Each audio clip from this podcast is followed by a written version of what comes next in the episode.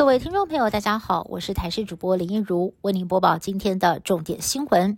逐进总处下修了今年 GDP 经济成长率至百分之一点四二，创下了十四年来的新低，也是金融海啸以来最差的经济表现。因为出口跟民间投资表现不如预期，而这也影响到了企业发放年终奖金。有人力银行调查发现，企业平均发放一点零八个月的年终奖金，比起前一年少了零点二五个月，创下了十年来的新低。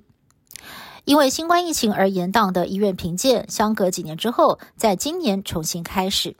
而国内执行医院评鉴制度长达三十多年，今年却有可能会打破纪录，出现首次医学中心中介落马的情况。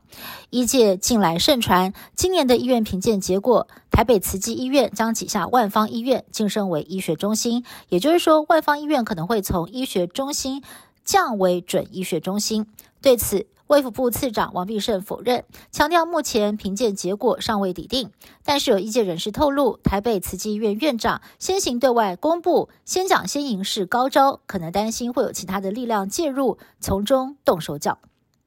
交通新制今年六月三十号上路，除了提高部分罚款金额，也增加开放民众检举违规的项目，如今却引发了社会对立。全国汽车驾驶人权益联盟就向立委提议，希望可以限制民众检举的数量，杜绝检举达人。有学者认为，非执法人员来检举本来就容易引发争议，早就应该要进行调整。更重要的是，探讨驾驶人违规主因，从根本解决问题。民众党总统候选人柯文哲日前自曝有前客开价一亿到两亿美金，要求他当侯友谊的副手。柯文哲这两天虽然不断的强调这件事情要翻页过去，但是他今天又加码爆料，不止先前传出的余姓商人，还有季将军魏先生都曾经拿钱要他当副手。柯办更指控背后是国民党在操作，但前客游说如果属实，恐怕会违反选罢法搓汤圆条款。绿营甚至到北检告发柯文哲，要求他供出前客的身份。美国东北部多地最近大雪不断，五大湖区附近的纽约州、宾州还有俄亥俄州都出现了惊人的雪量，这也是美国今年首场受到大湖效应的冬季风暴，部分地区积雪达到了三十公分，大雪造成了多起交通事故，上百所学校被迫停课。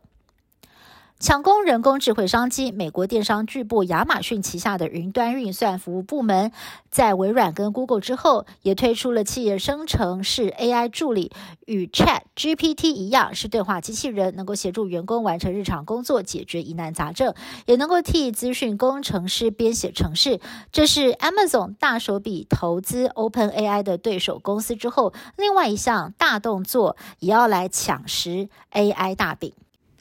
蓝白河破局之后，美丽岛电子报发布的最新民调显示，赖萧佩的支持度百分之三十六点三夺冠，侯康佩也突破了三成，来到了三十一 percent，紧追在后。但是柯银佩支持度不到两成，来到了百分之十八，落后给国民党十三个百分点，形同遭到蓝绿夹杀，也对柯文哲形成了巨大的压力。民进党副总统候选人反美。办完交接离职工作，预计在明天凌晨就会返抵台湾，将立刻的投入选战。第一站将在台北为立委选将站台。而萧美琴待在驻美代表处办公室的最后一天，离别致辞的时候，想到三年半来在美国跟同仁们一起为台湾的外交打拼的点滴，一度哽咽。而最新消息是，我国新任驻美大使一职，蔡总统已经任命驻欧盟兼比利时大使于大雷来担任。以上新闻是台新闻部制作，感谢您的收听。更多新闻内容，请您持续锁定台视各界新闻以及台视新闻 YouTube 频道。